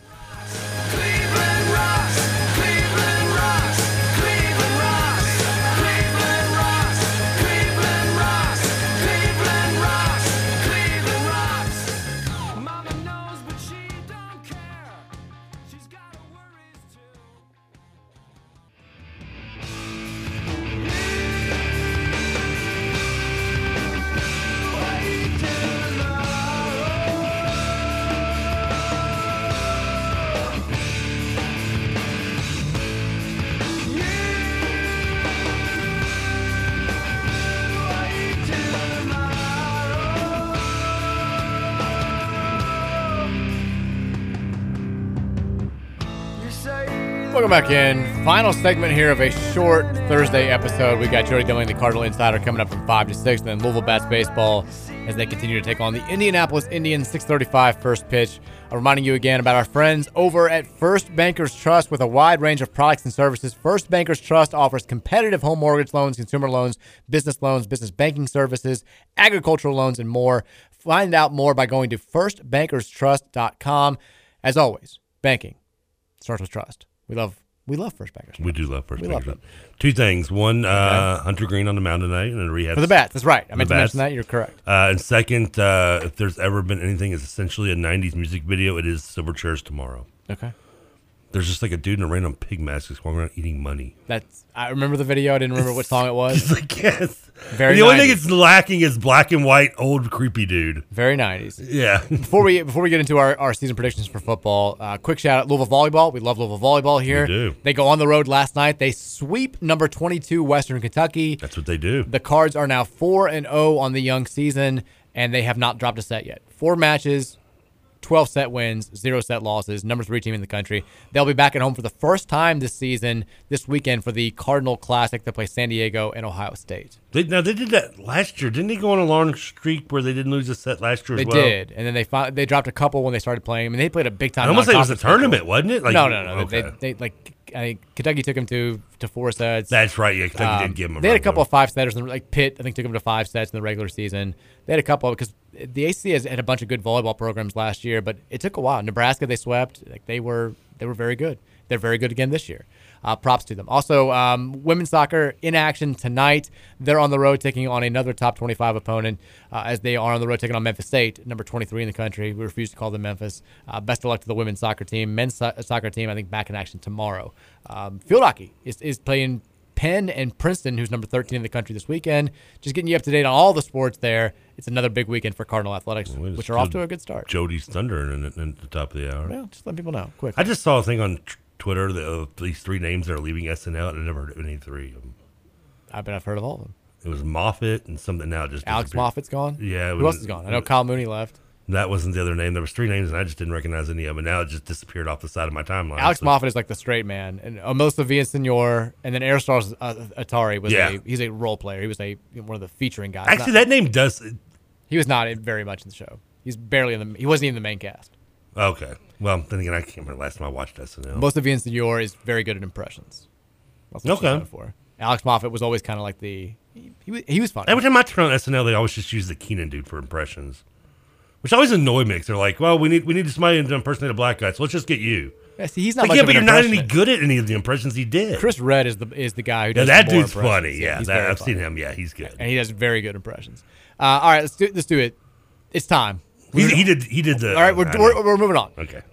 We've only got like 15 minutes here. Predicting every game for the upcoming season. It's a lazy exercise when you do it in the summer, but this is the time that you do it. We'll go on record. We'll make our picks. Now, Trevor, I'm curious to hear your picks because you also, when we did our bold predictions, said that Louisville starts six and zero. I So did say that, So I don't know if you if you're going to, to hold up to that when we get game Well, by game. See how much of that cough medicine Trevor's had today. But we'll find out. Week one at Syracuse. We'll clearly talk more about this game in length. We'll do our official predictions for this game tomorrow. But can we both agree, for the sake of this this segment, Louisville wins this game? We're, I'm picking Louisville to win. Yes. I'm picking Louisville to win this game as well. By the way, that, that combined total of, of points uh, when it comes to Louisville, seven wins over Syracuse since joining the ACC, 314 to 98.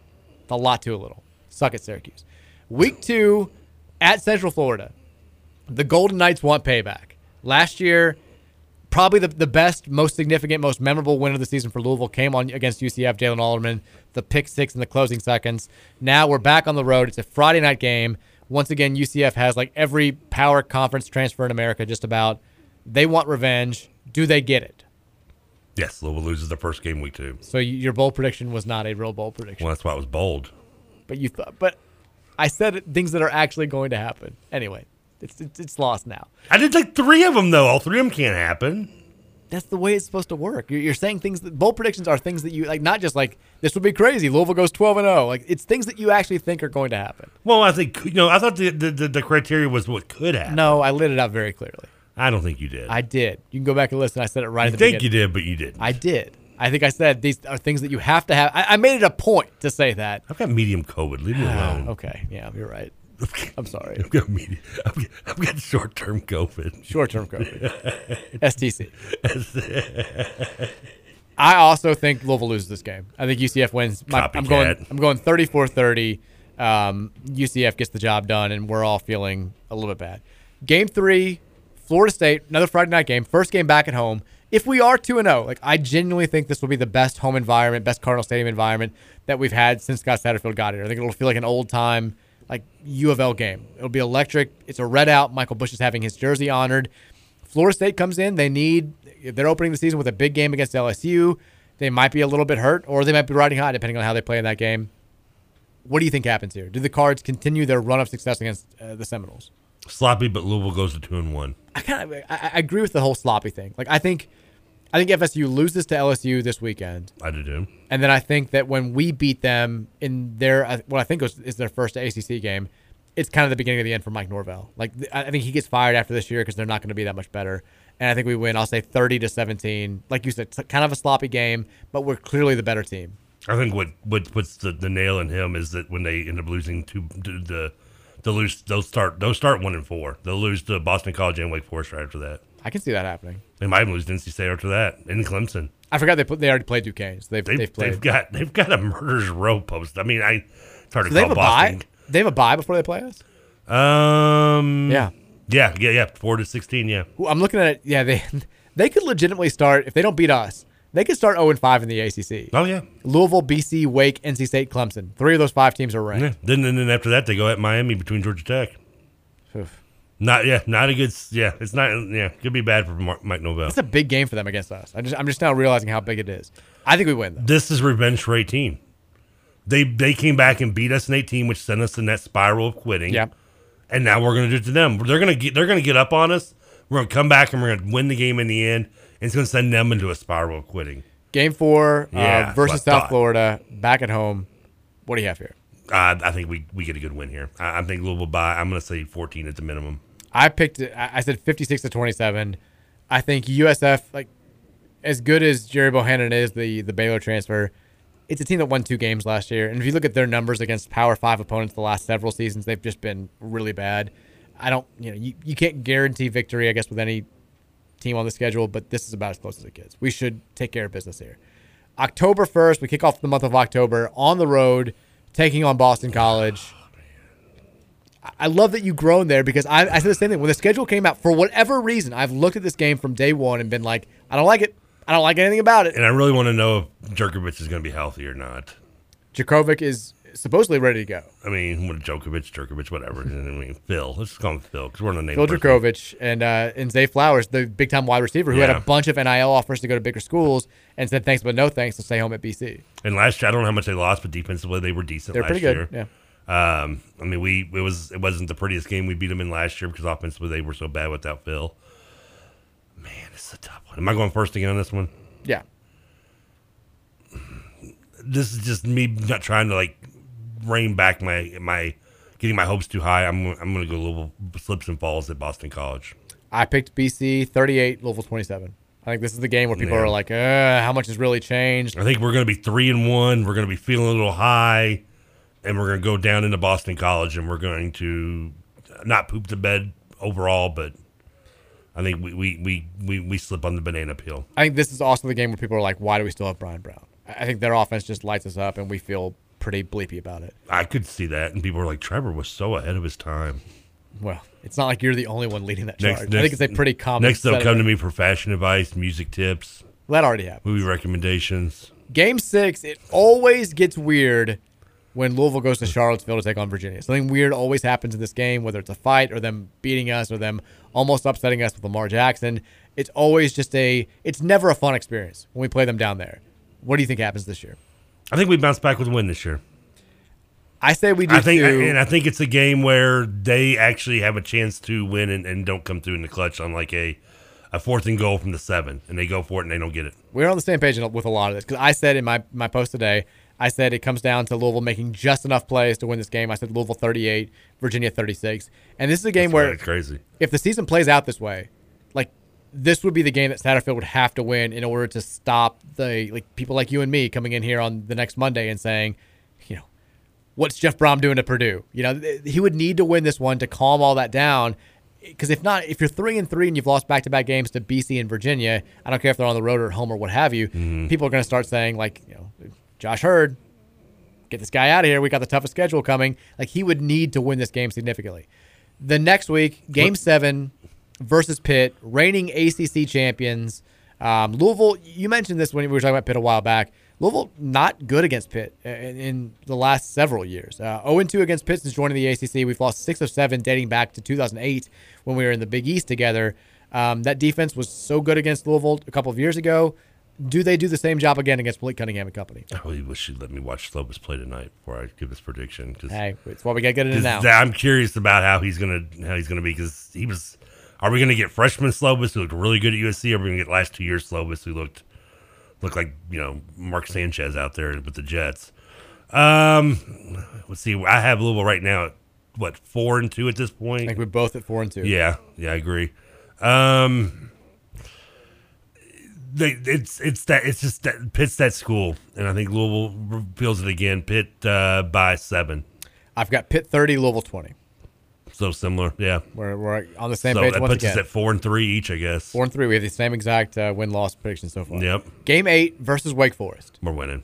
We don't know. I think we bounce back from the Pitt game. We don't know what Sam Hartman's going to be like. We don't know what's going to happen. We don't know what his stats will be. We know there will be points scored because it's a Louisville Wake Forest game. No, of course. I've got Louisville 49, Wake Forest 45. We Uh, owe these guys one. I would I would put it in that same area. Yeah, I We would. owe them. By the way, this would be both. This would be within a month. Both of us slipping slipping up and then bouncing back the next week. Yeah. In our predictions, whether it be Boston College, Virginia, or Pitt, Wake Forest. Yep, for sure. Uh, week nine, James Madison. We talked about how we hate this game, but it is We the la- the last game before that three game gauntlet to end the regular season. What do you got? Uh, Louisville by five. Ooh, I, think Louisville. I think James Madison keeps it. I think Louisville comes in cocky. I think James Madison takes an early lead, and I think Louisville wakes up a little bit in the mid second quarter, ends up winning the game, but not running away with it. I said Louisville 35 to 18, where it's like the, one of those games where we're in control, but like we're not far enough ahead that we can rest our stars, which sucks because we've got a really tough end of season stretch with the, these three games coming up. You'd love to have a. If you're gonna buy, do a buy game. Do a buy game. Make sure that you can sit your stars for the second half. You're gonna blow them out. There's gonna be no question. Yeah, schedule Instead, Wagner. bring in Doss. Like do whatever you got to do to make sure that you get the rest you need. I fear that we're not going to get that rest, and then No. going into November, the heart of November, we've got uh, guys that didn't didn't get an extra half off uh, the week before playing Clemson, NC State, and then Kentucky. Uh, speaking of Game Ten at Clemson, is this the year Louisville breaks the streak? Do we improve from zero and seven to one and seven? What happens? First of all, we're at six and three each, right? We have the same exact. We've picked every single game the That's same. crazy. Yeah. And it's six and three. And I did this before. It's on the website. I did it earlier today. And you know, I didn't read the website. Never Um, do. Such a good friend. I don't fault you for that. uh, It's uh, so it has six and three. Yeah, Clemson six and four. But this isn't the year. I'm sorry. It's it's not going to be the year. I've got Clemson 40, Louisville 24. I, I didn't go as far as do scores, but I don't think this, yeah, it's not the year. I think by the time they get here, they've benched Uiagalelei, they've they've played the Cade Klubnik kid, and the offense is playing better with him at the helm. And it's look, it's better than the 61 point game that we lost a few years ago. Well, anything's better than that. This is also this is the first time that Satterfield's playing a road game against Clemson because of the weird COVID schedule. First first time we've ever played at Syracuse as well. That's right. We've played He's three not- straight yeah, games at home against yeah. Syracuse. This is his first trip to the dome. And we didn't play Clemson at all in 2020, which is why they had the, they, they kind of skipped over it. Mhm. But yeah, we're going to yeah, it'll be the first time we play at the Carrier Dome. I don't care what it's actually called, and the first time he'll go to Death Valley. It's called the Carrier Dome? But yeah, well, yeah, it is. On this show, it's called the Carrier Dome. Yeah, it's Carrier Dome. Game 11 versus NC State. What do we got? Ah, this this this this is like if the season is unfolding the way we've described it, we're at six and five at this point. Yeah, we're it's we're at six and four because we have two games left. Okay, six and four. Yeah. Okay. Yeah, you're right. You're over six three going because they're six and four, and this is like this is the game right here. This Kinda like this like this could be the season on the line, and that's and I know that sounds like I'm basically giving up on winning at Kentucky. Yeah, when you lose fifty something to nothing like three years in a row, you do kind of give up on that. All right, it, it, it's it's natural to say it's natural not to think you have a shot. So that this is it. Like you don't win this game, you're you're fall, you're looking at 500 if you're lucky. Man, um, this is just the fanboy in me. I'm to say Louisville, very close win. I've got Louisville 37-33. Pulling I off the win. Making it happen. I said biggest win of the season. Arguably, the Satterfield era comes the weekend before Thanksgiving. I, I said this last game too. I'll be more confident if Carolina, if, NC State has a better record, because again, it's NC State. They always have seven, eight, or nine wins. It's it, it's in their DNA. It's who they are. It's what they do. If they come into that week with an eight and two record, or God forbid a nine and one record, we're definitely winning because there's no way- they're not allowed to win ten games. They they can't. not in the regular season. It's not going to happen. But if they're like six and four like us, then I'm terrified. But I think we win. I think I think we're going to pull it out. Kentucky week twelve. What you got? Um, I, I, until, until UK one to nothing. Yeah, I, exactly. Yeah. Until until we've seen, until will show me anything that they have any spine against Kentucky, I'm I'm, I'm not going to pick us to win. We are clearly spending way too much time together. If we're undefeated going into that game this year, I'm still not picking us.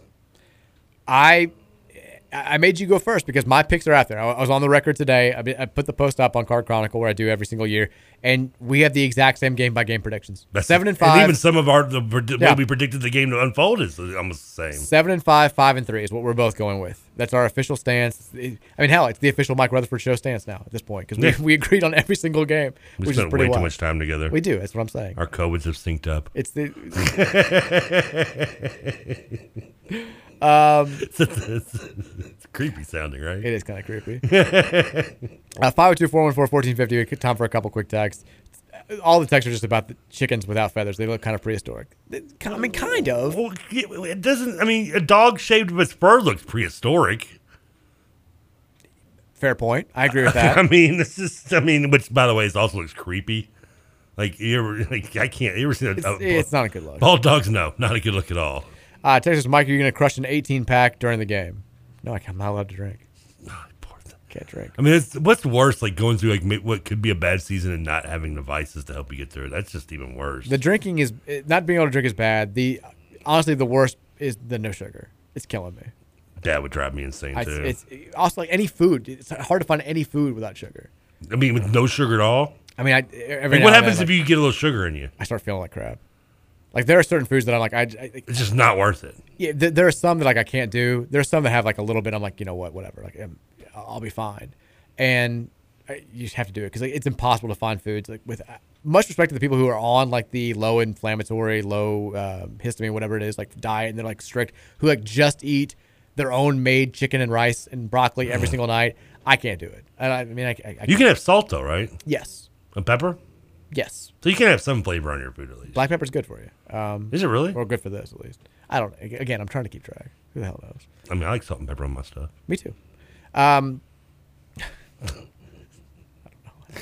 the text line is now just it's a mix of people hating on uh, chickens and Cleveland. I don't know how we got there. Well, I know how we got there. I don't know how we made this happen. The last note that I wanted to get into that we, we don't have time to talk about now is uh, kind of a follow up to yesterday's note about the IRP is officially dead, right? We, and we didn't know what that meant for Louisville. Postseason bans are also going to be a thing of the past. We're like, we didn't know what that meant for Louisville. According to Pat Forde, I asked him directly. I'm like, hey, he's like, and again, there's no clarity. Directly on Twitter, or did you call him on his phone? I texted him. Ooh, okay. There's no clarity about this, like, because even Pat is like, my understanding, and which is he's like, not a guarantee, but well, first of all, it is a guarantee that the IRP will continue handling the five cases that it still has. so Louisville's case will still be handled by the IRP.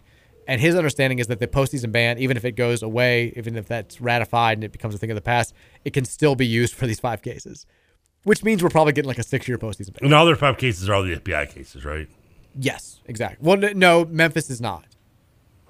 Okay. Memphis is the James Wiseman stuff. Yeah, they're the only non-FBI case on the uh, IR. Because the other four are Louisville, Arizona, Kansas, and LSU. Yep, and they've already handled NC State. I mean, we're gonna like now. I have even less hope. Like the, we would be the team that would get the punishment. That like it's like, oh my god, they got five years right when postseason bans become a thing of the past. We're not getting the largest punishment though. That's Kansas, right? I mean, you'd think, but I'm not. I'm not making any guarantee. I Like mean, that. unless they try to use the "we were cheating, got caught cheating while on, while on probation for cheating" excuse. I mean, Memphis has the most. I think level ones They probably do. because Penny Hardaway got caught like putting stuff in a shredder, which was not good. LSU should have the most. I mean, Will Wade just got caught straight up being like, "Yeah, I've paid guys before. We're paying guys now." Uh, it was not a good look. All right, we got to go. Uh, we, uh, the show's over. We, we're at five o'clock. We've uh, we're, we're done today. Normal show tomorrow, three to six. Keith Wynn will be in studio. See what's this whole show? Yeah, all whole show. He'll be in here. Okay. Getting excited for the weekend. Getting excited for the start of college football. We will go deep in the on the Syracuse game. It'll be a good time. We got Jody Demling with the Cardinal Insider up next, and then Louisville Bats baseball. Six o five coverage starting. First pitch between the Bats and the Indians at six thirty five. Hunter Greene on the mound, throwing that speedball by you. There was a good drunk guy in the crowd last night that was just hilarious. Was it? Yeah, at the end of the game, he just he, the whole game. Me and Nick and Phil, I mean Jim, were just like, "Please don't cuss, please don't cuss." and like at the end of the game, when when when when uh, Indianapolis got the win, you get Jim screaming, he goes, "We'll get you tomorrow, you bastards!" I love it. I just couldn't help just laughing every time this guy was yelling stuff. All right, everybody, enjoy the football tonight. Enjoy your evening. Tomorrow, we're back with our first sort of pre-game, pre-Friday show. Woo! Could not be more excited. Join the fun right here at three o'clock.